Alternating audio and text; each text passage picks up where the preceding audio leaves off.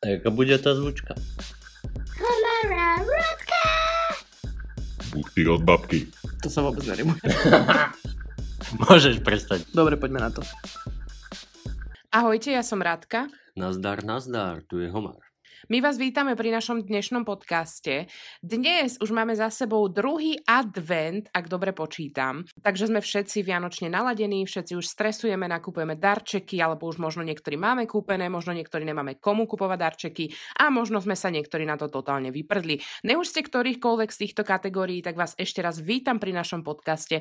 My tu máme dnes celkom zaujímavú tému, bude to pokračovanie témy, ktorú my sme nedávno nahrávali. Budeme v tom pokračovať dneska teda už s novým kolegom, ktorý je teda Tomáš, mohli ste ho počuť na začiatku podcastu. Ja by som vám ešte chcela povedať jednu takú zaujímavú novinku, ktorá sa teda týka našich podcastov. Tá novinka teda je, ak sa vám naše podcasty páčia, môžete nás teda ponovom podporiť. Podporiť nás môžete na stránke, ktorá sa teda volá herohero.com ko, alebo vám to ešte slovensky poviem pekne po písmenkách a to je teda herohero.co. Tu nás môžete teda podporiť čiastkou 2 eurá, kde vás teda za tieto 2 eurá čakajú vždy každý mesiac dva bonusové podcasty navyše a plus tam teda každý jeden diel našich podcastov môžete počuť v predstihu minimálne dvoch, troch dní. Takže to len taká vsúka, samozrejme ak to neurobíte, môžete nás počúvať naďalej, ale ak by ste nás chceli takto podporiť v našej tvorbe, tak sa tu budeme veľmi radi a samozrejme si to veľmi vážime. No a môžeme sa pustiť do dnešnej témy témy. Ja teda prenechám na úvod ešte slovo práve Homárovi, no a potom vám teda spoločne povieme, aká téma vás dnes čaká, aj keď ak viete čítať a práve ste si na základe toho pustili tento podcast, tak už to vlastne dávno viete, takže neviem, na čo sa tu hrám na tajnostkárku, takže ja ti odozdávam slovo, Homár, nech sa páči. Ja myslím, že si to veľmi pekne povedala. Hero, hero, vodka, co? Ja to inak volám aj hopi hopi, alebo tak, pretože si nikdy neviem spomenúť, ako sa to volá, ale ja teda dúfam, že tu budú aj tí rozumnejší, tí si to zapamätajú skôr ako ja. Ja som doteraz nevedela ani len názov nášho Instagramu, som rada, že viem, ako sa volám, takže gratulujte mi. A ten Instagram je jak? Náš Instagram je prosím pekne naostro podtržník podcast. Urobíme si tu na začiatku takéto promo a ja dúfam, že vás to neodradí od toho, aby ste si vypočuli náš dnešný podcast. Takže Tomáš, čo ešte nám tu povieš okrem týchto reklamných súviek na to, aby sme sa ľuďom ešte viac strčili do zadku? Ja môžem zarepovať. No tak daj ja som, nejakú vianočnú. Ja som predtýmto som si trochu upratoval a púšťal som si hip-hop. Takže som tak repovo naladený. Inak aj ja som, ja som dneska počúvala Moma, toho mám teda v poslednej dobe e, vo svojom playliste, ale asi presedlam už na niečo vianočnejšie. Povedzme si pravdu, už sa nám to blíži, takže možno tam buchnem nejakú farnu alebo nejakého goťáka alebo niečo, nejakú tublatanku alebo niečo podobne vianočné. Vianočný hip-hop? Alebo, alebo iné kafe, tí majú veľmi peknú vianočnú pesničku. To je veľmi pekné. Tohto Moma počúvam, veľmi dobré albumy, ale ja som počúval trošku niečo staršie ešte, e, keď som sa videl v autobuse, keď som chodil do školy tak som si to púšťal do sluchátok a trošku som si aj zaspomínal. No a aj nám povieš, čo to je, alebo nás necháš takto v takom napätí? Ja, ja ti zarepujem trochu a No. ty musíš uh, uhadnúť, hej? Som obyčajný chalan z Petržálky, som fresh, mám nové handry, nové Nové, Nike. nové Nike. Počkaj, počkaj. Pijem iba šmaky, žiadne lacné šťanky a fajčím iba, iba indory cez vodné fajky. Som sídliskový stokár. Ja to celý poznám. Život. Počkaj, počkaj. Vieš? Ne, ale poznám to, ale asi úplne nepoviem názov. Je to H16? Áno, áno, áno, dobre si trafila. A povieš nám aj názov tejto pesničky, kto by si ju chcel napríklad vyhľadať? Uh, nech vidia, myslím, že sa to volá. Album Kvalitný materiál, rok 2006. O, ďakujeme. Takže deti z 90 ktoré ste na tom podobne vekovo ako my, tak sa môžete takto vrátiť počas Vianočných sviatkov e, do veku tínedžerských a vypočuť si práve túto skvelú e, kapelu. Určite to bude lepšie než môj flow. Ja si myslím, že ti to išlo náhodou celkom obstojne. Ja vlastne žiadny flow nemám. A dnešná téma, ktorá by sa nám mnohým mohla hodiť, pretože ukončujeme rok, ľudia vstupujú do nového roku s novými predsazatiami, každý sa chceme rozvíjať, chceme pracovať na sebe, alebo možno sa nám hodia práve na nejaké upokojenie týchto vianočných stresov. My sme si dnes pre vás pripravili pokračovanie typov, ako sa stať lepšou verziou samého seba. My už teda prvú časť máme, môžete ju nájsť, neviem teda, aká to je teraz čas, to vám asi neprezradím, ale môžete to už nájsť medzi podcastami. No a dnes budeme pokračovať. Ja sa teda priznam, že tých typov je 40. My sme v tom predošlom podcaste ich prebrali asi tak 5. I, Dnes uh, neviem, či to bude inak, takže možno sa pripravte na niekoľko pokračovaní práve týchto podcastov, ale ja si myslím, že ono je to celkom fajn sa o takomto niečo baviť. Fakt si myslím, že by to mohlo veľa z nás alebo aj z vás pomôcť, alebo nejakým spôsobom nás nejak naviesť, na čom treba pracovať, alebo možno fakt tu nájdete typy, ktoré sa vám budú hodiť, ako samých seba zlepšiť, alebo ako proste byť lepšou verziou samého seba. Tešíš sa na túto tému? Áno, ja na tom pracujem celý život a furt nič. Takže možno dostanem nejaké rady. Možno sa ti niektoré teda budú hodiť. Minule sme to teda ukončili, myslím si, že práve témou o tom, ako je dobre si robiť plán dňa. Ja som tam teda vravela o tom, že mne úplne takéto plánovanie nevyhovuje, pretože ja som skôr človek, ktorý jedná pocitovo. No a práve David, ktorý bol teda môj predošlý kolega, tam hovoril o tom, že on práve takéto plánovanie má rád. No a budeme teda pokračovať ďalším typom. A ešte predtým, ako ho poviem, tak túto tému som si vlastne pripravila ja, takže ja budem dneska rozprávať asi viac, čo asi nebude moc prekvapivé. A Homar nám tu viac menej bude reagovať alebo hovoriť možno jeho názor na tento typ, či by sa mu zišiel, či také niečo robí, nerobí, alebo čo si o tom nejak tak myslí. Takže sme dohodnutí? Sme dohodnutí. Alebo použijem nejaké bary z repových textov, čo sa Pane budú Bože, hodiť. tak sa máme, na čo, máme sa na čo evidentne dnes tešiť. Takže typ, ktorý tu ja teda mám, je nebojte sa hovoriť nie. Počuť slovo nie je ale oveľa ľahšie, než ho povedať. Túto schopnosť môžete trénovať tým, že nie poviete sami sebe. Nie nezdravým návykom, nutkaniam či nezmyselným zabijakom času. Potom sa to naučte hovoriť aj ostatným. Ľuďom, ktorí vás oberajú o čas a energiu, o vaše plány či dokonca o vaše životné ciele. Naučte sa určiť, čo je pre vás dobré a čo nie. Samozrejme, buďte pritom vždy taktní. No, taktnosť je niečo, čo by som sa mohla občas naučiť, si myslím. Inak mne sa na tom páčilo vlastne to, ako tam povedali, že dobre je začať práve s týmto nie. Ak to niektorí neviete, mne to väčšinu života nešlo, ale už to myslím si, že viem celkom obstojne. Mne sa tam páčilo to, ako tam vlastne hovoria o tom, že to nie uh, je dobré začať u seba. To som si nikdy vlastne neuvedomila že je to taký celkom dobrý ako keby začiatok toho, ako sebe vedieť povedať nie práve vo veciach, ktoré nás samých na sebe štvú. Takže čo si ty myslíš o tomto type? Ja som tiež o tomto ešte nepočul, že vlastne máš začať u seba a potom na tých druhých to praktizovať, ale dáva to logiku. Keď vieš, vieš sám seba ukorigovať, tak potom môžeš tých druhých voči tebe. Mal som hodne s týmto problém a niekedy možno neviem rozlišovať, kedy to nie povedať. Čiže riadiš sa týmto typom preto, aby si bol svojim lepším ja? Možno tak na polovicu. Mne vieš celkom často povedať ne, takže ja si myslím, že sa tým ako riadiš. Na čo som ti ja kedy povedal ne? No mám začať menovať. no poďme na to. Upečieš mi karamelový cheesecake, keď najbližšie prídeš ku mne? Ne. No, vidíš.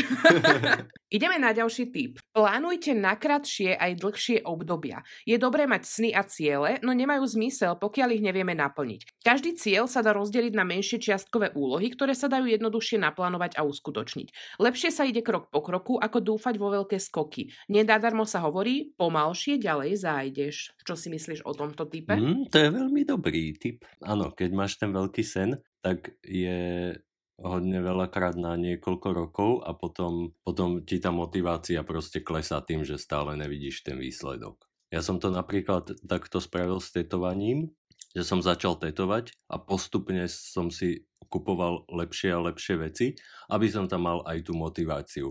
Nezobral som naraz 1500 eurové náčinie, jak sa to povie? Vybavenie. vybavenie na to, ale postupne som si každý mesiac kupoval lepšie a lepšie veci a je to aj taká motivácia. No ja s týmto tiež jednoznačne súhlasím, aj keď u mňa je to celkom ťažké, tým, že ja som vravila, že ja naozaj to plánovanie skôr sa riadím pocitovo, takže pre mňa úplne takéto plány, že za týždeň urobím to a za dva týždne to úplne není.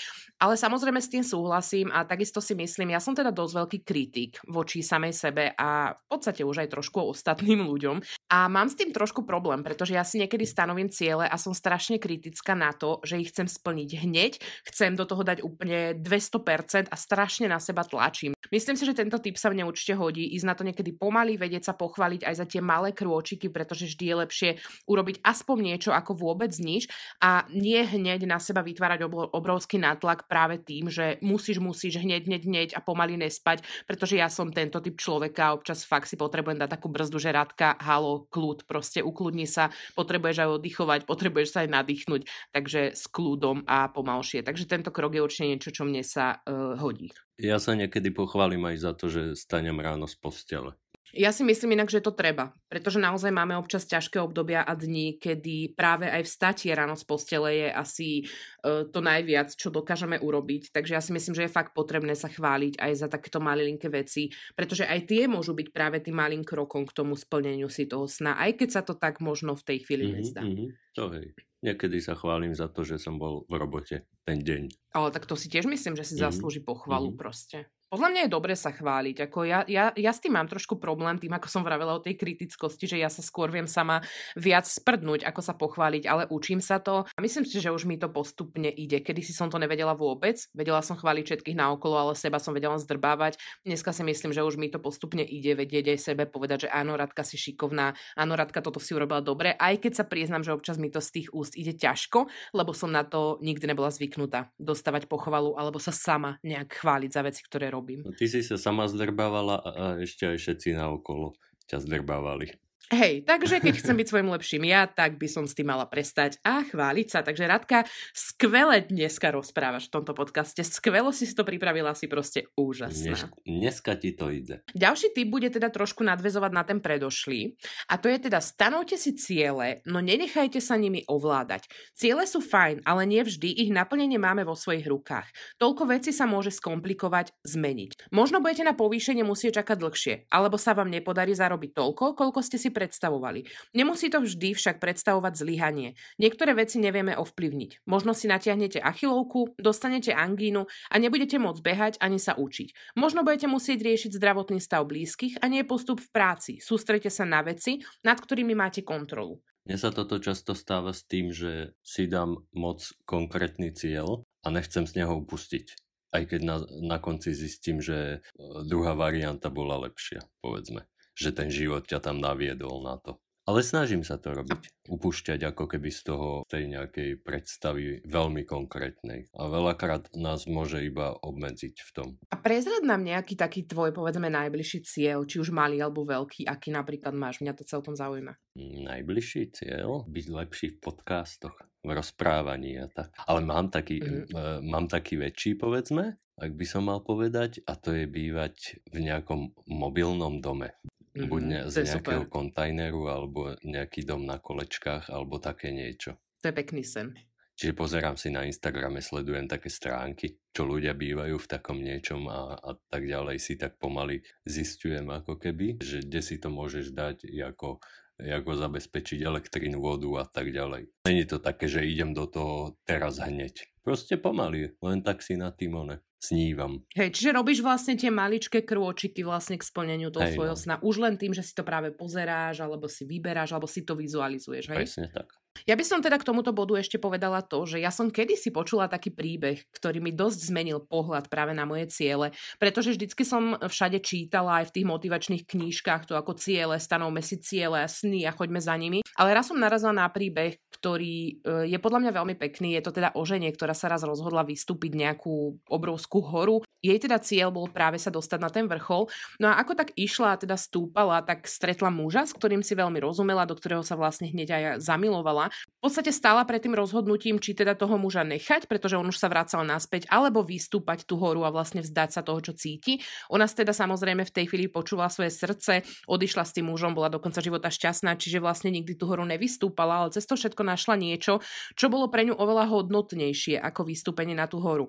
No a práve tento príbeh zmenil dosť taký môj pohľad na tie ciele a sny pretože som si pritom uvedomila, že ciele sú samozrejme veľmi dôležité. Oni nás majú nejak ako naviesť, alebo v podstate aspoň nás nejak ako korigujú v tom, kam asi chceme ísť. Ale myslím si, že oveľa dôležitejšia je práve tá cesta, než ten samotný cieľ. A tým sa ja už snažím riadiť, práve preto na seba už možno ani tak netlačím, ako tomu bolo kedysi, ale snažím sa byť taká ako opatrná a vnímať všetky tie veci, ktoré sa dejú okolo toho, počas toho, ako ja na tom sne pracujem. To znamená, že si všímam rôzne iné príležitosti alebo nejaké nové veci, ktorá ma tá cesta naučí. Ten príbeh proste mám v hlave odvtedy, ja skoro každý deň si ho pripomínam. Nie je dôležitý ten cieľ, ale práve tá cesta, ktorá nás k nemu možno ani nedovedie, ale možno nás dovedie niekam úplne inam a zistíme, že ten cieľ vlastne aj zmeníme počas tej cesty a stane sa ním niečo úplne iné. Takže toľko len moja intelektuálna rozprávka o tom, ako sa dajú zmeniť ciele počas cesty. To bola veľmi pekná rozprávka.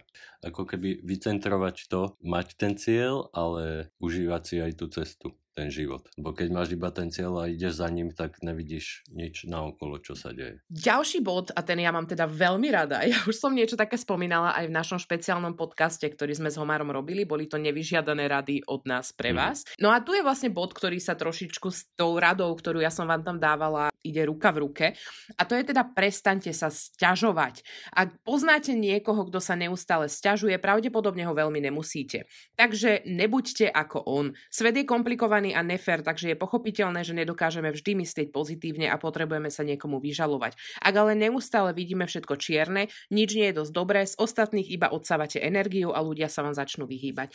To je podľa mňa veľká pravda, bez ohľadu na to, či sa vám niekto bude vyhýbať, nebude vyhýbať. Myslím si, že práve toto, prestať sa sťažovať, prestať sa vyhovárať, prestať stále ukazovať prstami na to, kto nám ublížil, kto bol k nám nefér, nikam nás to neposunie. Ja si myslím, že samozrejme je tam tá rovnováha, ja teda tiež nie som človek, ktorý by žil nonstop pozitívne a pomaly tu ako tešil sa z toho, že zakopne o postel a povedal si, o Radka, ber to pozitívne, nie. Zanadávam si proste, ak taký pohán. Mám rada v živote tú rovnováhu, kedy fakt ako sú veci aj na hovno a sú veci aj pekné, ale nemám rada ľudí, ktorí sa neustále vyhovárajú na to, že sa proste niečo nedá, alebo že proste je to ťažké. OK, tak buď si priznaj proste, že si lenivý, alebo že sa ti toto nechce, alebo že na to, ja neviem, nechceš mať, alebo že na to sa chceš vysrať, ale prestan sa vyhovárať a obviňovať všetkých naokolo, že môžu za to, kde si ty sám.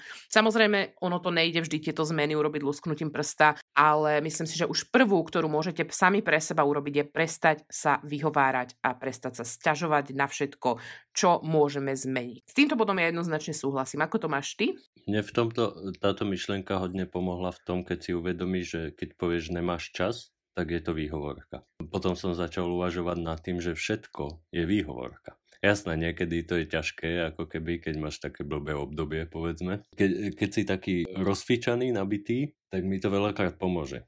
Keď si poviem, že všetko, úplne všetko je výhovorka iba moja. Ma to tak posunie ďalej. Hej, pretože ja si myslím, že ono samozrejme dá sa veci nerobiť, ale bez toho, aby to znelo ako výhovorka. Napríklad aj ja, keď si povedzme nebudem chcieť dnes zacvičiť, nebudem sa vyhovárať na to, že prší preto necvičím a toto. Nie, normálne si poviem, počuj rada, dneska chceš byť lenivá svíňa a cvičiť nechceš. Priznaj si to.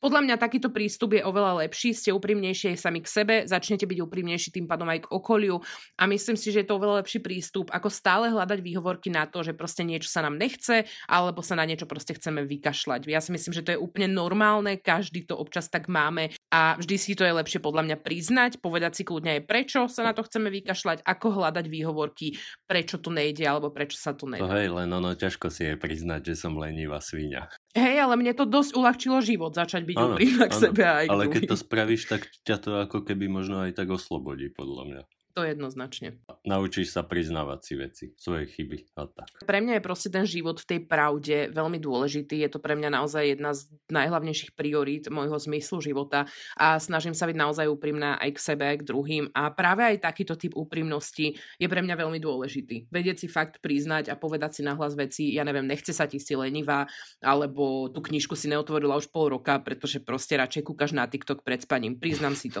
Nebudem sa tu vyhovárať proste na to, že hviezdy nie sú v takom rozpoložení a toto nešlo a vieš a bolia ma oči čítania. Ne, proste si priznám, že som lenivá blbka, ktorá si radšej pozrie TikTok a čo je na tom. A viem, že raz keď sa fakt naserem a nebudem ňou chcieť byť, tak tú knihu chytím a prečítam ju možno za pár dní. Ale teraz to tak necítim, tak si to priznám. A je to pre mňa oveľa lepší takýto prístup a, jak sa aj sám povedal, oslobodzujúcejší, že sa proste neklamem, tým pádom ani neklamem to okolie, ale jednám na rovinu. A myslím si, že ma to v živote posunulo oveľa ďalej, ako práve žiť v takomto neustálom klamstve a hľadaní dôvodov, prečo sa veci nedajú a prečo ich nerobím. Mhm, čiže tá úprimnosť je... Na koľko percent máš tú úprimnosť? Voči samej sebe, povedzme, alebo aj k okoliu. voči samej sebe sa ju snažím mať na tom najvyššom asi bode, aj keď samozrejme občas na to zabúdam, občas si veci niektoré priznať nechcem, pretože sú možno v nejakom období pre mňa veľmi ťažké, ale snažím sa ju mať na takých 95% voči sebe určite. Tých 5% je to, že to možno niekedy nevidím, hej, a priznám si to možno až časom, že som si niektoré veci nechcela priznať, že som chcela mať povedzme tie rúžové Mhm. okuliare. Čo sa týka ostatných, žijeme bohužiaľ vo svete, kde úprimnosť není moc moc vítaná, kde ľudia pravdu nemajú radi.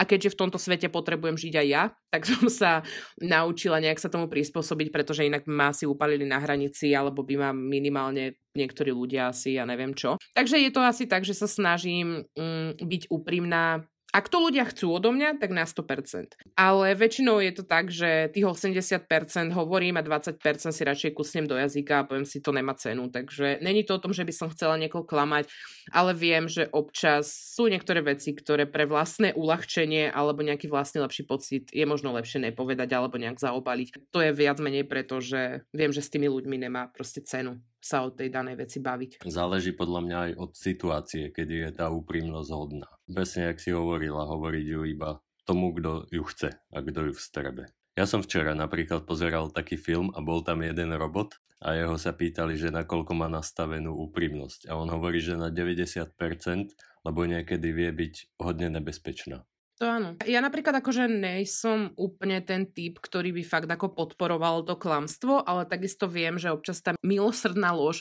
vie človeku naozaj pomôcť. Pretože povedzme, keď vy, trepnem, dám taký ako príklad, je malé dieťa, ktoré nakreslí obrázok, hej, ktoré možno vyzerá hm, hociak, ono sa vás opýta, čo si o to myslíte. Samozrejme vidíte, že to je roztrasené, že možno ani neviete, čo to je, ale ak by ste tomu dieťaťu úprimne povedali, je to hnus, tak v ňom môžete zabiť proste nejakú jeho motiváciu, odhodlenie, možno má nejaký talent kresliť. To znamená, že tam taká tá milosrdná lož v tom, že tomu človeku poviete, je to fajn, kresli ďalej, makaj na tom, možno z neho jedného dňa bude druhý fangok alebo niečo také. Takže si myslím, že niekedy tá milosrdná lož vie naozaj byť lepšia ako povedať proste fakt na rovinu to, ako to vidíme my. Preto aj, že aj tá naša pravda veľakrát vie byť skreslená a nie vždy je naša pravda práve tá svetá pravda pre všetkých. To by sme si mali veľakrát uvedomiť. Práve preto si myslím, že niekedy není úplne dobre hovoriť to, čo si my myslíme, pretože ten druhý to môže vnímať inak a môžeme tým len zbytočne pokaziť proste nejaký jeho sen alebo nejakého odhodlanie k nejakým veciam. Hlavne v takomto umení detskom není určené, čo je hnus a čo je pekné. Alebo tak, jak niekto umiera na tej posteli a on sa ťa opýta, či zomre. Jasné, že mu nepovieš, áno, umreš. A čo, mám klamať, že nebudeš to ešte ďalších 40 rokov? Tak ale keď má ten človek strach v očiach, povieš mu, že bude to dobré, bude to v pohode, možno si vymyslíš nejaký príbeh. Takáto úprimnosť podľa mňa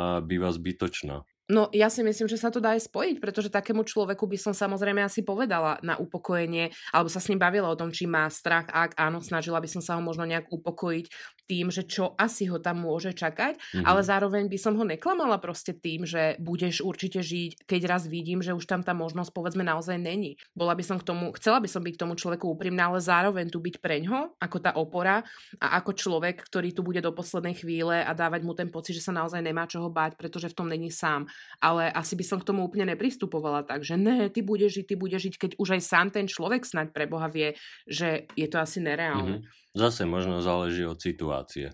Ľudia sa vyliečili z takých chôrob, že až a prežili to. Ale kopu ľudí by povedalo, áno, umreš. Hej, Presne. Ideme na ďalší bod, pretože sme sa Trošku teraz odbočili. ocitli možno už aj, v, hej, ocitli sme sa v takých ako hlbokých debatách medzi životom a smrťou. To si myslím, že je opäť uh, kľudne aj na samostatný podcast, pretože každý sme si možno prešli práve aj niečím podobným, kedy či už nám umieral niekto blízky, alebo sme my sami možno boli blízko niečomu takému, takže to si necháme na inokedy. Pretože dnes sa tu nejdeme baviť o umieraní, ale o tom, ako byť lepšou verziou samého seba.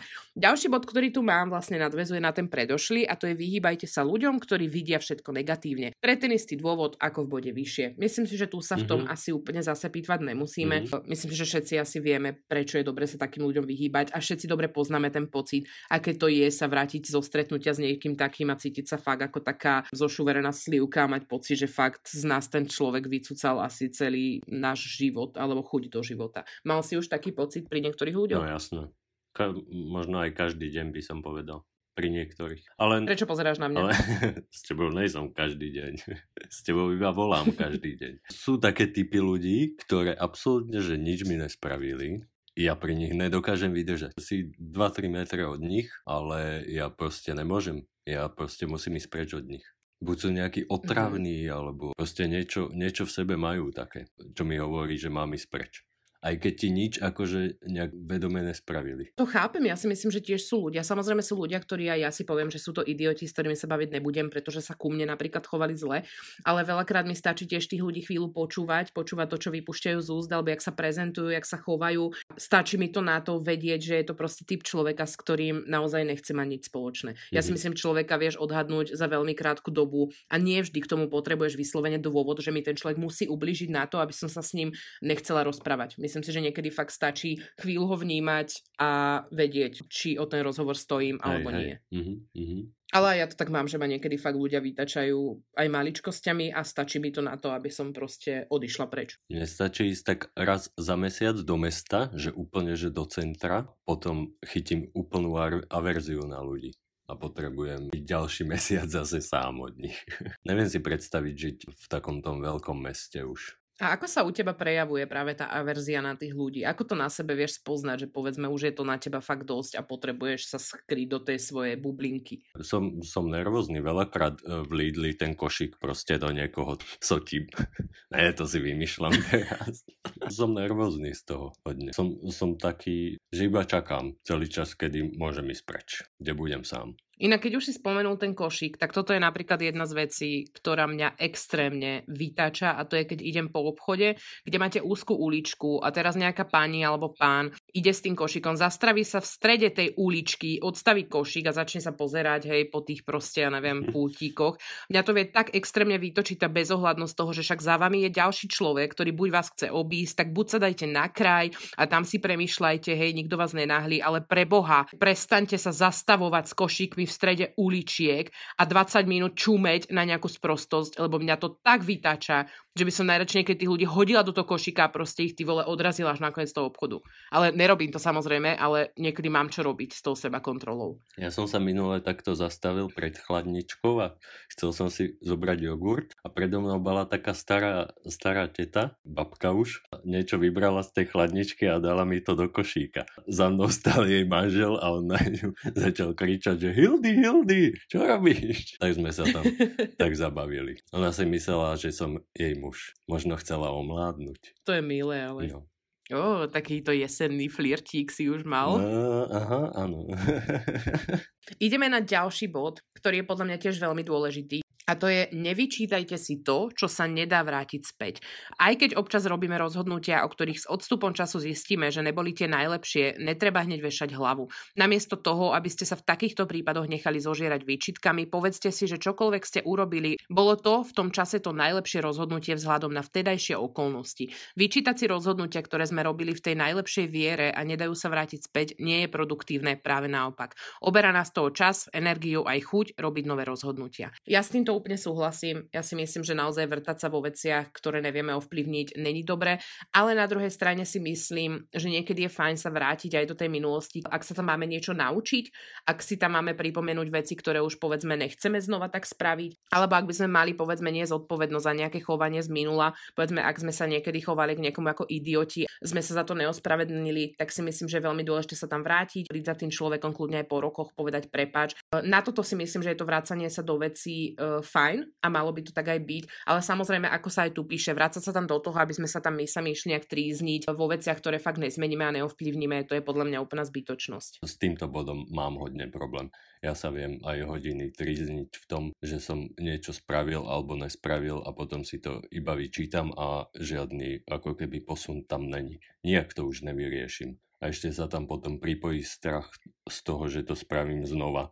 Tým pádom úplne sa sám seba doničím. Hej, ja som toto tiež robila kedysi hodne vo veľkej miere. Ja som sa proste naozaj ako týrala pomaly za všetko, čo som spravila, tým, že som mala okolo seba veľa toxických ľudí, ktorí vo mne neustále vytvárali ten pocit pochybností. Dokonca veľakrát si pamätám, že som zaspávala s tým, že som si spomenula na niečo spred niekoľkých Mhm. rokov a vedela som na tým hodinu, dva premýšľať, že preboha rada, jak si to mohla spraviť. Dneska sa snažím už tomu naozaj vyhýbať, pretože tá efektivita je fakt nulová. Nemáte s tým čo urobiť. Keď sa vraciam do minulosti, minulosti, je to práve preto, ako som spomínala, buď si tam niečo urovnať, alebo si tam niečo uvedomiť, e, na čo si chcem povedzme do budúcna dávať pozor, ale snažím sa fakt už ako zbytočne sa proste nemotať v tej minulosti takýmto spôsobom a tyranizovať sa za to, čo som povedala alebo spravila. Dnes mi to teda ide ľahšie, to toľko nerobím.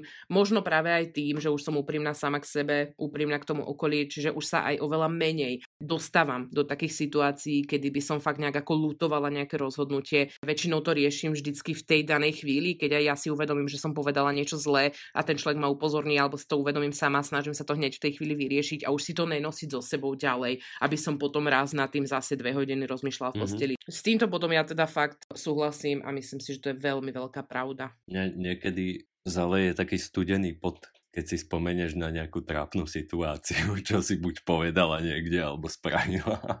Dojde to zrazu, naraz, ťa to t- až tak zamrazí z toho, že, že kurva to bolo trápne. Ale potom ideš ďalej, lebo vieš, že nič s tým nespravíš už. A vieš, že to nebola tvoja chyba, lebo to nejak, nejak sa proste udialo niečo. No čo sa týka trapasov, tak to si myslím, že je fakt kategória sama o sebe. Ja keby som sa z každého môjho trapasu tu mala nejak trápiť, tak nič iné asi nerobím. Trapasy, to je kategória sama sama o sebe, ale viem, že som tiež mávala obdobia, kedy som sa hodne uh, tým trápila, lebo som sa cítila strašne ponížene a myslela som, že proste asi sa schovám a budem chodiť po kanáloch, ale už som sa naučila nejak tak tie trapasy prijať ako súčasť seba a proste sa z toho nerútiť. Aj keď viem, že pamätám si, že to bolo možno 10 rokov dozadu, pamätám si, že som raz bola na nákupe v obchode a mala som gastráč, platila som povedzme, ja neviem, 4,20 a dala som už 4 eurový gastráč so slovami, to je dobre, nechajte tak. A on teraz na mňa ako pozera, že, lebo ja som asi zle nejak pochopila cenu, ešte som si myslela, že mu vlastne dávam tringel a nakoniec on tak, že no slečna, ale ešte 20 centov a ja, mm, no tak to je pekne trápne. No a týmto som sa ja dokázala vtedy fakt linčovať, že ja som mm-hmm. proste hodinu večer premyšľala nad tým, že bože, to je trápne, čo teraz urobím, čo si o mne myslí, Ježiš Maria a bla bla bla. Pritom keď sa na to dneska pozriem, si poviem, poviem bože môj, hej, v podstate sa nič nestalo, dneska už sa na tom zasmejem. No presne takéto veci som myslel takéto trapasy. Môžeme ísť na ďalšiu asi. Či máš ešte ne- nejaký trapas? Ne, o mojich trapasoch sa dnes prekvapivo baviť nebudeme, aj keď som tu vlastne na seba opäť jeden povedala. ja akurát pozerám na čas. A myslím si, že tým, že je naozaj ten dnešný podcast alebo tá téma je celkom taká ako hlboká, je to v podstate niečo, kedy obaja sa musíme tak trošku dostávať do takého vnútra, je to aj celkom vyčerpávajúce. Takže práve preto by som opäť uzavrela dnešný podcast a nechala si ďalšie tie body na tretiu časť, ak teda s tým súhlasíš. No, samozrejme. E, mne to ubehlo, tak ani som si nevšimol. Fakt, ja mám pocit, že sme tu 5 minút kvákali iba. Čiže ja by som týmto pádom dnešný podcast, dnešnú tému uzavrela. Ja teda dúfam, že ste tu našli nejaké typy, ktoré by sa vám mohli hodiť, alebo ktoré možno sami už e, nejakým spôsobom skúšate, testujete na sebe, alebo ste možno zistili, že nejsú vôbec pre vás a našli ste si nejaké vlastné. V tejto sérii teda budeme ešte pokračovať, pretože tu je tých typov dosť a fakt si myslím, že sa to môže hodiť každému z nás, aspoň niečo z toho nejakým spôsobom na sebe zapracovať. No a ja teda dnešný záver nechávam na homára, mňa by teda zaujímalo, či sa tu on dozvedel niečo nové, niečo zaujímavé zaujímavé, alebo či by nám chcel niečo prevratné práve na záver tohoto podcastu sám povedať? Myslím, že som už počul tieto rady a typy takéhoto druhu, ale potrebujem sa ja k ním vracať, aby som si mohol tak spätne ako keby povedať, či ich robím alebo na ktoré serem, a ktoré robím až moc. Ale bol tam jeden ten bod s tou úprimnosťou a myslím si, že pokiaľ nedodržíme tento bod, tak nám tie rady môžu byť úplne k ničomu. Niekedy máš iba takú predstavu o sebe, že áno, toto robíš, ale pritom to vôbec nerobíš. Takže tá úprimnosť k sebe samému je dôležitá podľa mňa. Ja si to tiež myslím. Ja by som ešte teda povedala to, že ja cez to všetko, že tiež veľa z týchto rád a typov poznám, poznám už niekoľko rokov, pretože ono sa to omiela vo všetkých tých mm-hmm. knížkach motivačných a všetci títo jogíni nám to v podstate hovoria pomaly po každé, ale niekedy si myslím, že je dôležité si tie veci pripomínať, pretože veľakrát zabudneme sami na veľa z týchto bodov, ktoré potom, keď si ich oprašíme, zistíme, že a toto bolo vlastne fajn a toto je dobré vlastne si znova tak pripomenúť a vrátiť sa k tomu. Už len preto si myslím, že by sa to mohlo viacerým hodiť cez to všetko, že možno aj viacerí z vás tieto body poznáte práve z rôznych knížiek a dokumentov alebo možno od vlastných rodičov, ak sú nejakí jogíni, neviem odkiaľ. Znaky Himalaj Ďakujeme za vypočutie a dúfam, že vám padli vhod tieto rady. Ja sa teším na ten ďalší ďalšie pokračovanie. No ja teda na Homarovi, tým, že my teda voláme cez Skype, vidíme sa cez videohovor, tak ja na ňom vidím, že je teraz v takomto móde takého dúmania a premýšľania si vo vlastnej hlave nad tým, čo sme tu dnes preberali, takže z neho už asi moc toho nevyťahnem. Ja by som teda ešte na záver chcela ešte raz pripomenúť naše promo okienko a to je to, že nás môžete teda ponovom podporiť práve na stránke herohero.co alebo pre tých neanglicky vzdelaných ako som ja, herohero.co. Môžete nás tam podporiť práve práve sumou 2 eurá, kde teda nájdete dva bonusové podcasty každý mesiac a každý jeden diel si tam môžete vypočuť v predstihu minimálne dvoch, troch dní. Ďakujeme vám teda ešte raz veľmi pekne za vypočutie podcastu, prajeme vám teda krásny zvyšok dňa, večera, rána alebo pobytu práve na záchode alebo niekde na nejakom zvláštnom mieste a majte sa krásne. Čaute, čaute.